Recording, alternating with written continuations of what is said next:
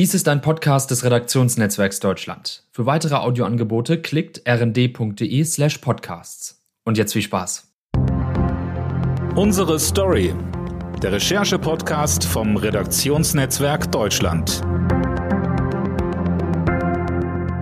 Krieg mitten in Europa, was noch vor Wochen für viele von uns als völlig unvorstellbar galt, ist seit dem 24. Februar 2022 Realität. Während in Deutschland über den richtigen Umgang mit dieser neuen Realität diskutiert wird, fliehen Millionen Ukrainerinnen und Ukrainer aus ihrem Land, vor allem ins Nachbarland Polen, wo die Solidarität groß ist. Mein RND-Kollege und Reporter Jan Sternberg ist nach Polen gereist, um sich das anzuschauen. Hallo Jan.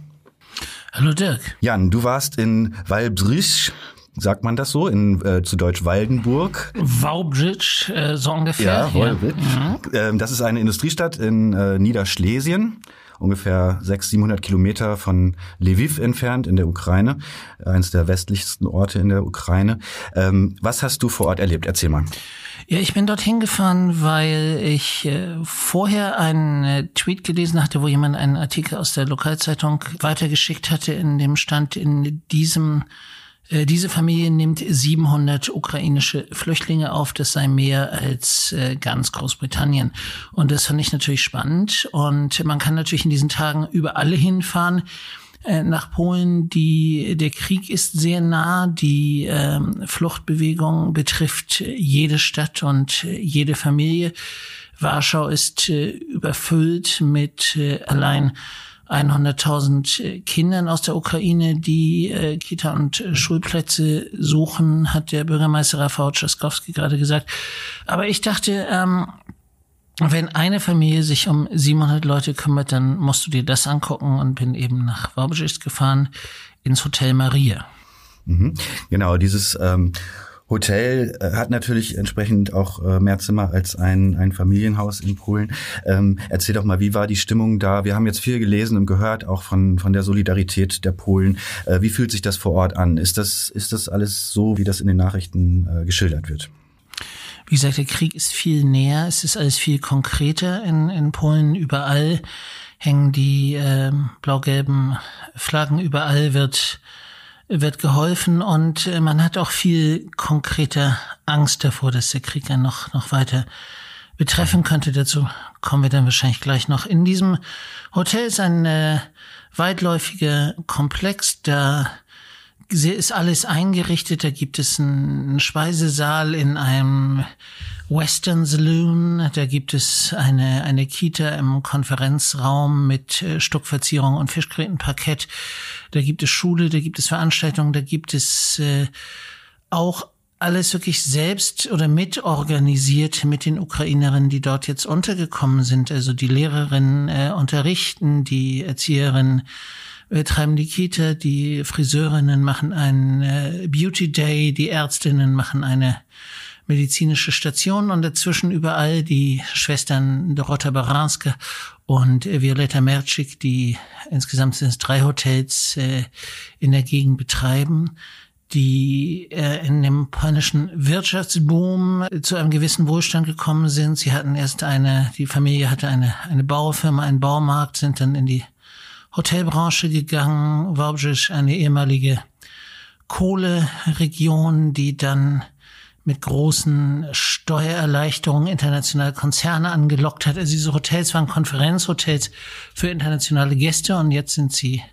eben ein, ein Flüchtlingscamp ganz besonderer Art.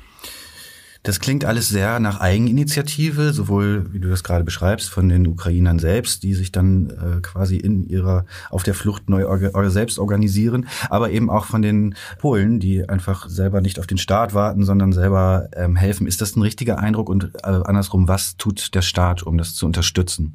Der Staat hat bisher nicht, nicht viel getan, muss man sagen. Also die ähm, akute Unterstützung an den an den Grenzübergängen, da waren auch viel internationale freiwillige Helfer, da war natürlich die Feuerwehr, da waren die großen Hilfsorganisationen. Und im Endeffekt ist es äh, überall in jedem Ort äh, Privatinitiative. Es gibt äh, diesen Spruch in Polen, Polen ist die größte Hilfsorganisation der Welt gerade. Richtig wäre die Polinnen und Polen äh, sind es, weil ähm, der Staat verspricht jedem, der Ukraine aufgenommen hat, äh, einen Betrag von 250 äh, Euro pro Monat. Es wird jetzt für zwei Monate ausgezahlt. Ähm, es, wenn man sich registriert als Geflüchteter, kriegt man freien Zugang zum Gesundheitssystem und zum, zum Bildungssystem. Mhm. Äh, aber im Endeffekt, ähm, das hat man ja auch in den, in den vergangenen Jahren gesehen, äh, war die, die Flüchtlingspolitik eher auf, auf Abwehr und nicht auf Aufnahme ausgerichtet. Insofern gibt es in dem Sinne keine bestehende Infrastruktur, die mit dem äh, mit der Ankunft so vieler Menschen zurande kam. Man muss sagen, Deutschland, Berlin ist, ist auch überfordert. Niemand hat mit so vielen Menschen geredet. In Polen ist es eben alles nochmal ein, äh, ein Tacken schärfer und viel stärker auf private Initiative ausgerichtet. Hm. Ähm, du bist auch ein bisschen mit der Fragestellung äh, nach Niederschlesien gereist, um zu erforschen, äh, ob vielleicht unser Bild von den Polen gar nicht wirklich stimmt, äh, was wir ja zumindest in der äh, letzten Flüchtlingskrise in der großen ab 2015, ähm, da hat man ja den Eindruck gehabt, äh, insbesondere Polen, auch andere osteuropäische Länder haben kein Interesse daran, Flüchtlinge aufzunehmen. Ähm, was hast du für Erklärungen gefunden, warum das anders ist? Das, ist das nur die Nähe zu den Nachbarn? Ähm, was, was hast du daraus gefunden? Die Nähe zu den Nachbarn spielt eine sehr große Rolle natürlich. Äh, man kann sich verständigen, die Sprachen sind sehr ähnlich, die Kulturen sind sehr ähnlich. Ähm, man muss aber auch sagen, dass äh, auch im, im vergangenen Sommer, Herbst, als es um die, die Belarus-Route ging, die ist eine große Diskrepanz eigentlich zwischen der Regierungspolitik und äh, den, äh, der Hilfsbereitschaft der Menschen gab in, in der Grenzregion damals zu, zu Belarus. Äh, es war eben die, die Politik, äh, die Grenze abzuschotten mit äh, Zehntausenden Truppen und äh, zu sagen, nicht, nicht unberechtigt, jetzt aus dem Rückblick, äh, das ist ein Teil der hybriden Kriegsführung von, von Putin und Lukaschenko. Man darf ja auch nicht vergessen, dass der Truppenaufmarsch an der ukrainischen Grenze parallel zur äh, Flüchtlingswelle über die Belarus-Route bereits mhm. lief. Aber wie gesagt, das war die staatliche Sicht dort, die Grenzen zu verteidigen, die Menschen, die die rüberkamen, die sich verstecken mussten, die im Wald äh, waren, da haben viele geholfen äh, von den lokalen äh, Anwohnern, aber eben auch von den Hilfsorganisationen aus den Städten. So, also insofern die Hilfsbereitschaft war auch da schon da. Aber hier ist ein ganz großer Antreiber dieser beispiellosen Hilfsbereitschaft ist schlicht und einfach auch Angst, wie nah dieser Krieg noch kommen kann. Es gab, also natürlich wird eher nicht in der Westukraine gekämpft, aber es gab diesen Angriff auf die den Militärstützpunkt, wo es anscheinend auch um Waffenlieferungen äh, ging, die aus Polen kamen für die Ukraine. Äh, da schlugen Raketen ein, 15 Kilometer von der Grenze. Mhm. Ähm, es gibt Menschen, die sagen, was passiert denn, wenn die einmal äh, falsch zielen und es auf der anderen Seite einschlägt, haben wir den NATO-Bündnisfall, was passiert dann? Mhm. Ähm, ist und äh, die Violette Mercik, äh, die Hotelbesitzerin, die ich dort getroffen hatte, gesagt, hat auch gesagt, wir tun, wir helfen den Leuten natürlich einerseits weil wir es, weil wir es wollen, weil wir es müssen, weil wir nicht Nein sagen können, wenn unsere Nachbarn in Not sind. Aber wir helfen hier auch besonders den Frauen und den Kindern in Familien, ähm, damit die Männer besser kämpfen können und äh, die Russen in Schach halten. Mhm. Das ist, das, das ist ein, ein ganz wichtiger Punkt. Das heißt, das ist, das, du hast es gesagt, da ist viel Angst im Spiel, sogar in, in zwei Richtungen. Einmal unterstützt man damit quasi die, äh, die, die Kämpfer im Land und zum anderen hat man vielleicht das Bild im Kopf, dass man auch schon irgendwann ähm, äh, Geflüchteter sein könnte und dann auch auf Hilfe angewiesen ist. Ähm, ist das so, ist das so die Gefühlslage? Ich glaube, der zweite Punkt ist, äh, den will man noch nicht denken, mhm. aber mhm. Ähm, wie gesagt, es ist äh, es ist im Endeffekt das, was äh, jede Polin, jeder Pole sozusagen für äh, die Ukrainerinnen und Ukrainer tun kann, ist eben denen zu helfen, die dort, die dort ankommen. Und äh, es ist auch andererseits, ich meine, Polen war immer bei, bei den aus dem Nahen Osten stammenden Geflüchteten auf der Belarus-Route, die wollten natürlich alle ähm, nicht in Polen bleiben. Da war es Durchzugsland. Jetzt ist es auch Durchzugsland, aber viele, die dort erst einmal geblieben sind, sagen auch, wir wollen eigentlich nicht in, in fremdere Länder, die weiter weg sind von, von der Ukraine. Am liebsten wollen wir natürlich sofort zurück, mhm. aber am zweitliebsten wollen wir hier bleiben, wo man uns versteht und wo wir uns nicht so fremd fühlen, wie wir uns vielleicht in Westeuropa fühlen würden. Mhm. Es gibt ja Ähnliches zu beobachten, nicht nur in Polen, sondern eigentlich in, äh, gesamt, im gesamten Europa. Also wenn man sich mal zurückerinnert, 2015, Angela Merkel, wir schaffen das, die ganzen Debatten um Grenzschließungen, ähm, dann später die, ähm, du hast es gerade angesprochen, die, die Belarus-Flüchtlinge, äh, die an der polnischen Grenze ähm, äh, abgehalten wurden mit äh, Pushbacks und ähm, davon ist jetzt eigentlich nichts mehr zu hören, ähm, sondern es gibt äh, relativ umfassende Solidarität in der gesamten EU. Unsere Bundesinnenministerin Nancy Faeser hat darauf ähm, angesprochen, folgende Erklärung geliefert. Wir hören mal rein. Die einzige Erklärung, die ich dafür habe, da war ich ja damals noch nicht dabei, ähm, ist, dass jetzt der Krieg sehr nah ist. Es ist mitten in Europa und ich glaube, da ähm, ist einfach die Betroffenheit nochmal eine andere, wenn man das äh, nahezu sieht, was dort passiert. Ja, was sagen die Menschen in Polen dazu? Deckt sich das mit der Aussage von Nancy Faeser? Ja, wie gesagt, der Krieg ist äh, extrem nah äh, von Polen aus, auch von, von Rumänien, äh, Moldau, äh, Ungarn und, und der Slowakei aus. Andererseits, äh, es gibt einen Punkt, der das etwas konterkariert, dass man ja bei, bei äh, Bewegungen von Geflüchteten über die Balkanroute, über die Belarusroute immer Menschen vor sich hatte, die lange unterwegs waren, die auch äh, viele Entbehrungen auf dem Weg hatten. Und hier äh, gibt es sozusagen Menschen, die aus ihrem Leben gerissen wurden, gerade in den ersten Kriegstagen von einem unerwarteten Angriff äh, überrascht wurden und äh, sich dann aus ihrem normalen Leben auf den Weg gemacht haben und im Endeffekt äh, kurze Zeit später ankamen, die natürlich anders aussahen, die eben aussahen wie Menschen, die sich vor dem Tag ins Auto gesetzt haben. Und da gab es zum Teil äh, an den Grenzen auch, ähm, die sind ja besser gekleidet als wir und alles, was dann so mhm. kommt. Ähm, und sind das jetzt etwa die, sind das jetzt die armen Flüchtlinge? Ja, äh, das sind eben Menschen, die sich da vor dem Tag ins Auto gesetzt haben und äh, ihre Wohnung verlassen mussten, die sie äh, vielleicht nicht wiedersehen. Also ähm, ja, aber natürlich, es ist einem alles viel näher. Und äh, man hat dann, wenn man aus Polen zurückkommt, auch das Gefühl, bei uns, wir in Deutschland, wir sind diese paar hundert Kilometer weiter weg, aber hier ist es alles viel abstrakter als dort und äh, äh, eigentlich sind wir genauso nah dran wie die. Genau, wie auch 2015 wird jetzt wieder viel über eine gesamteuropäische Lösung gesprochen und über einen Weg, die Flüchtenden auf alle EU-Länder zu verteilen, also äh, auch Polen zu entlasten. Da dämpft der Migrationsexperte Raphael Bosong von der Stiftung Wissenschaft und Politik die Erwartungen aber etwas. Hören wir rein. Wie es vielfach gesagt wird, ist das jetzt die größte und schnellste Fluchtbewegung seit dem Zweiten Weltkrieg. Deswegen sind die Auswirkungen natürlich umwälzend und bisher noch kaum abzuschätzen osteuropäische Staaten, die vorher sich der Flüchtlingsthematik gesperrt haben, sind an vorderster Front.